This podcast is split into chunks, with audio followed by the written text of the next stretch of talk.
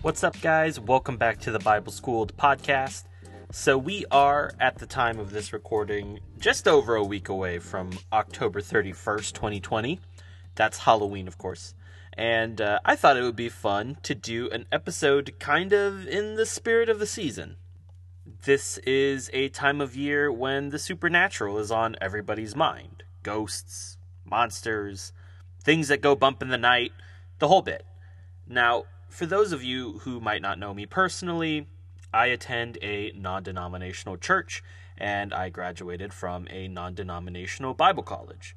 But the history of my alma mater has a lot of overlap with the Assemblies of God, which is the biggest Pentecostal denomination in the world. So that's my background. I am unashamedly Pentecostal charismatic, which means that here on this show, we believe in the supernatural. We believe in a spiritual world. We believe in an unseen realm that influences the time and space in which we live. Of course, the God of the Bible, Yahweh, is the Most High. Jesus said to the woman at the well in John's Gospel that God is spirit, and those who worship him must do so in spirit and truth. Now, God is the supreme spirit being and even though he is unrivaled, he's the most high, he's unrivaled, he is not unopposed. In Genesis 3, we are introduced to a divine rebel in the garden, a divine being in Eden who leads Adam and Eve astray. And the book of Revelation identifies this rebel as the devil or Satan. And this is a spirit being that the Bible portrays as the chief opposer to God and to God's people. So, when it comes to the supernatural, when it comes to the unseen realm, there are good guys and bad guys God and Satan, angels and demons. And honestly, that's uh, a little simplistic. We'll definitely dig into those details in future episodes, but for now, the important thing to know is that there are good guys and bad guys.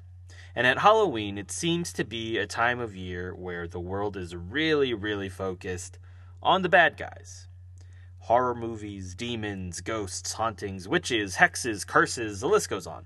Now, something I've noticed just growing up in the world of Pentecostal charismatic Christianity, it is not uncommon for people to be focused on the bad guys, like all the time. One of the things I've come across repeatedly over the years is the idea of a generational curse. Now, it varies depending on what the denomination or what the circle or the group of Christianity you might find yourself in, but for a lot of people, uh, generational curses are a huge deal. In fact, teachings about generational curses have been making a comeback recently. You know, it was popular, uh, popularized way back in the day by a guy named Derek Prince, and uh, the teaching it persists today with some modifications with books like uh, The Courts of Heaven. That's a real popular one uh, recently. Now, before we go any further, I think it'll be a good idea to frame for you what the traditional concept of a generational curse is. Now, full disclosure, this definition is not any kind of like official academic definition. Um, this definition is coming from my own experience growing up and living and working in this particular church world, listening to different pastors and teachers over the years. And as best as I can tell, when people talk about generational curses, what they mean is something along these lines. A generational curse is a sickness or a negative pattern of behavior stemming from demonic activity that consistently manifests in a family as the result of past sins. In other words, your great great grandfather committed some kind of sin, and that opened up a door to a demonic entity, and that demon, to use uh, the language of the movement, that demon has a legal right to harass your family across generational lines unless that sin that gave entrance to the demon is repented for, and therefore the curse broken. So uh, a a big one, a big example would be like infertility, right? So maybe someone in your family tree was like an adulterer or a prostitute or a rapist or something like that. And that kind of sexual sin opened the door for a demon to come in, and now you, all these generations later, are struggling with infertility. That that's a, a, a classic example of what a generational curse might look like. So, what I want to do on this episode is ask the question is that biblical? Are generational curses biblical? And if so, are they really the result of demonic activity?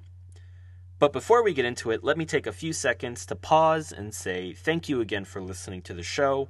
It is a joy for me uh, to study and record these episodes for you, and it makes me very happy that you're taking the time to listen and to engage the scriptures with me.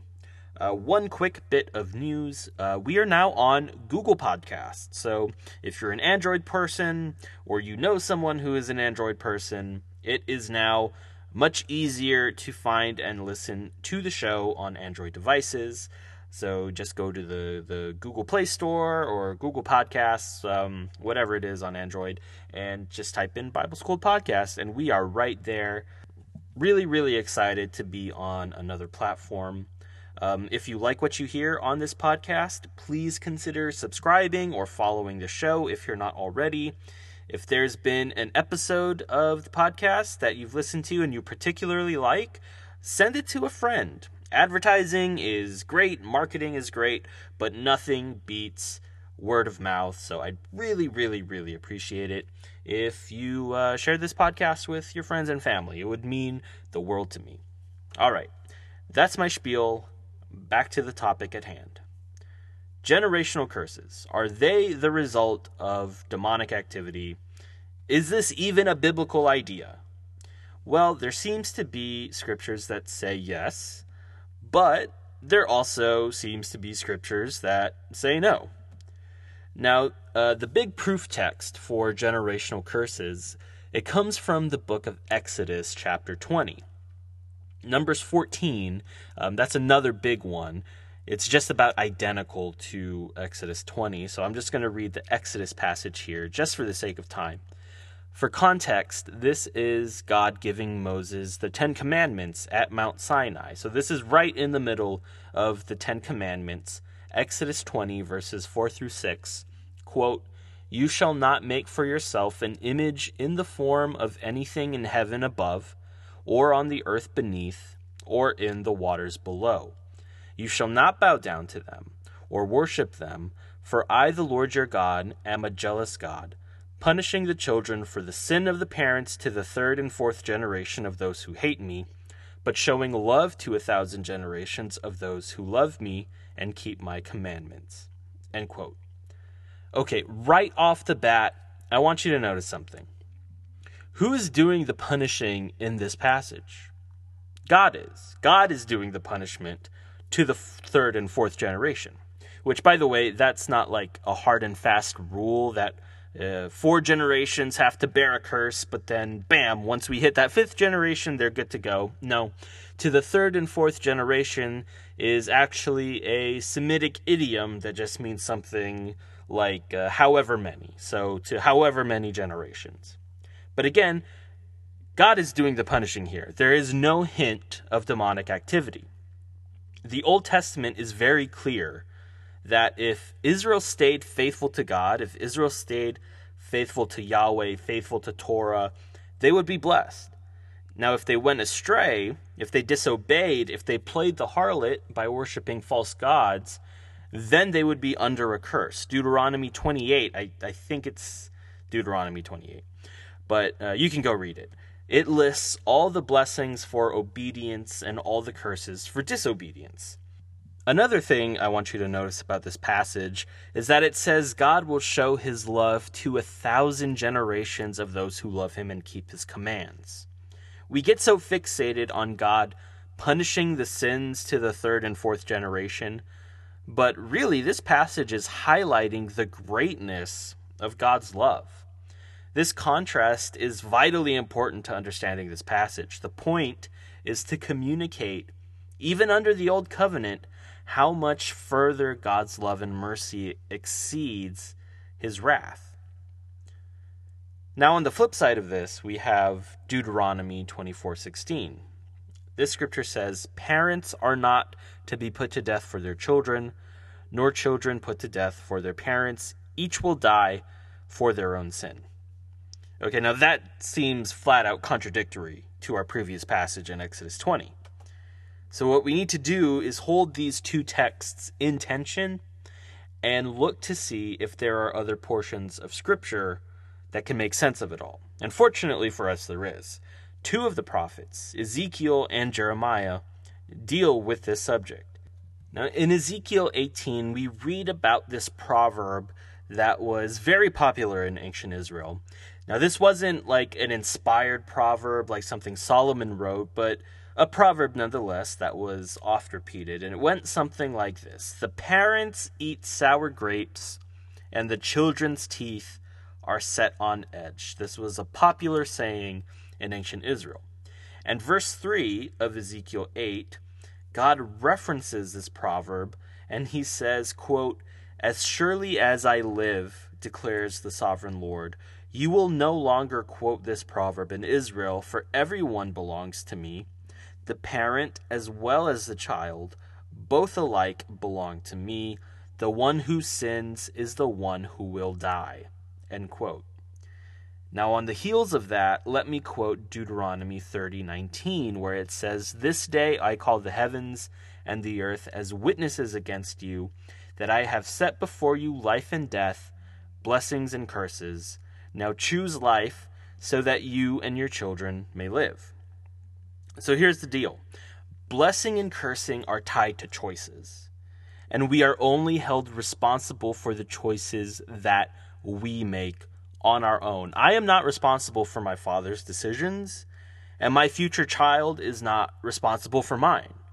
The only person God holds accountable for my choices is me. Now, at the same time, we are influenced by our families. Patterns of behavior are picked up subconsciously as we grow up. And even on a, a genetic physical level, there have been studies that show that patterns of behavior in parents, uh, say for instance, mom and dad were both drug addicts, that could genetically predispose a child toward addiction. Just like a physical genetic level, a child can be predisposed to addictive behavior because of the parent's lifestyle. Right? That that's science. Another example, okay, an alcoholic parent physically abuses their child. It's all too common for that child to grow up and fall into that pattern. Now, if you want to call that a generational curse, then sure, I'm fine with that. In that sense, yes, I believe that generational curses exist. But remember, Exodus 20, the clobbering passage for generational curses, no hint of demonic activity. No hint. And I think it's important for us not to conflate the natural consequences of sin with the malicious activities of a demonic entity. Now, just to level with you, I know I'm young, but I've also been in this all my life. Okay, I've seen and I've heard a lot. So, you know, struggling with pornography, that's a lust demon. You have to deal with the lust demon. Addicted to cigarettes, well, that's that nicotine demon. You got to come to church on Sunday morning. We'll cast the nicotine demon out of you. okay, like, like I have heard these things, and maybe I'm caricaturing it a little bit to be fair, but honestly, it is not that far off. Now, I, I've even heard teachings that take it as far to say, you know, if you're struggling with your finances, just to give an example, if you're struggling with your finances, you can't ever seem to hold down a job, you can't seem to make ends meet, you can't seem to stay afloat. well, maybe you have like a bank robber or a con man in your family tree, and you need to go figure out who that was and repent for that sin in order to get rid of the demon harassing your finances. Okay? I've I've heard teachings like this. And again, these are very very flawed notions that don't have any backing in scripture. Okay, I'm not saying that demons don't exist. I'm not saying demonic possession isn't real. I'm not saying that demons can't oppress people. I'm not saying that demons don't harass people. Okay, I believe in the unseen realm. I believe in the spiritual realm. 100%. However, if you believe that demonic influence is a component to generational curses, then you're reading that into the text. It's just simply not there. Any curse that gets passed through generational lines in the Bible is tied to the natural consequences of sin, the curse of sin, the wages of which are death. Now, the only time we are punished for the sins of our parents is if we choose, in an act of our own will, to participate in the same sins. Which, okay, honestly, it happens quite often, to be real. Here's a biblical example. In Genesis 4, we have the story of Cain and Abel. Cain kills his brother Abel out of anger, and God punishes him. And if you look at verse 7 of Genesis 4, right after Abel is murdered, God tells Cain that sin is crouching at your door. It desires to have you, but you must rule over it. Fast forward seven generations to Cain's descendant Lamech. Lamech kills a young man for injuring him, and Lamech says to his wives, in what has to be some of the most romantic poetry you'll find in the Bible, uh, Lamech says to his wives, If Cain is avenged seven times, I will be avenged 77 times. This is a pattern of sinful behavior that started with Cain and persisted and intensified with Lamech. Another example is David. He committed adultery with Bathsheba. Fast forward to his son Solomon. Solomon, with all of his wives and concubines, that eventually led him to commit adultery in a spiritual sense by leading the people into idolatry. So, you know, the Bible does seem to tell us that we can be predisposed to the sins of our parents, not because there's a specific demon we have to cast out, but because that's just how the curse of sin works. However, we can choose not to participate in those sins. It desires to have us, but we can rule over it. Now, the problem that the Israelites ran into is that they were actually incapable of ruling over it they were unable to stay faithful to Yahweh. They were unable to faithfully keep the Torah. And if the Israelites, the people of covenant, who had the law, who had the prophets, if they couldn't rule over sin, then what chance does anyone else have? And that's why we need a Savior. In Jeremiah 31, God says just about the same thing he said in Ezekiel about the sour grapes each person will die for their own sins. But after God says that, Jeremiah starts to prophesy about a new covenant or a renewed covenant. That's the covenant we're living in now. Jesus came and bore our sins. He became sin who knew no sin that we might become his righteousness, the Apostle Paul wrote. And Paul also wrote in Galatians 3 that Jesus became a curse for us. And in Ephesians 1, he writes that those who are in Christ have been blessed with every spiritual blessing. So, how do we become free from sin? How do we live free from the curse of sin? Through faith and repentance. That's the answer. Through faith and repentance, we trust in Christ and we repent from our sin. It's that simple in the new covenant. You don't have to get a packet from Ancestry.com to trace your lineage and find a criminal in your family tree so you can repent of their sin in order to get the demons harassing you to quit. That's not necessary. All you need to do is trust in Christ and repent from your sin, and He will make you free. And whom the Son sets free is free indeed. Whether that's freedom from the natural consequences of the curse of sin or freedom from actual demonic oppression. Like, again, I want to reiterate that I'm not denying the reality of demonic influence in the world.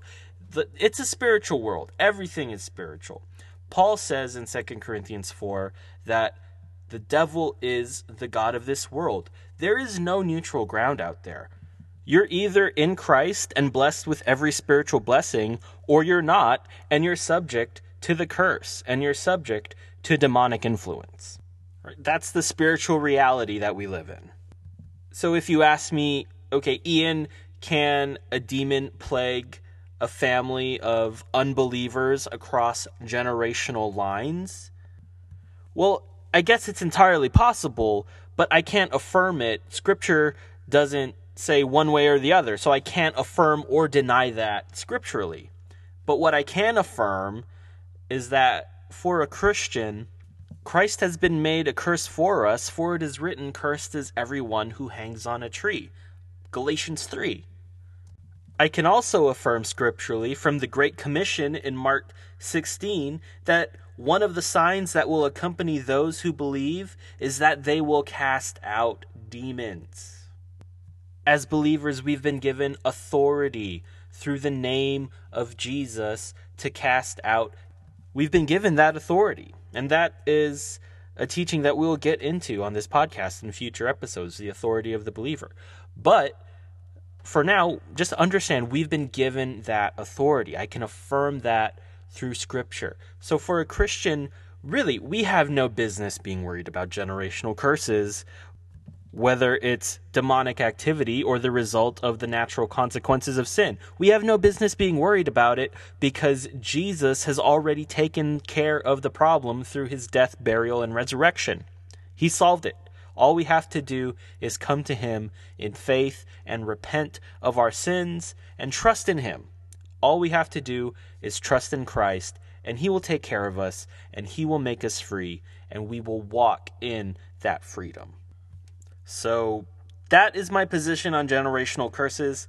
I think they are biblical in the sense that families often have to deal with the natural consequences of sin. And I think that it is easy for people to fall into the same patterns of sinful behavior that was modeled for them. I think the Bible teaches that. I do not think the Bible teaches that there is a necessary demonic component to generational curses. I don't think that idea is supported by the text. However, in the end, it doesn't matter what the root cause is. All we need to do to live in freedom is come to Christ in faith and repentance. Well, that's all I have for this episode, guys. Thank you again so much for listening. I look forward to being with you again on the next episode of the Bible Schooled podcast. Be blessed.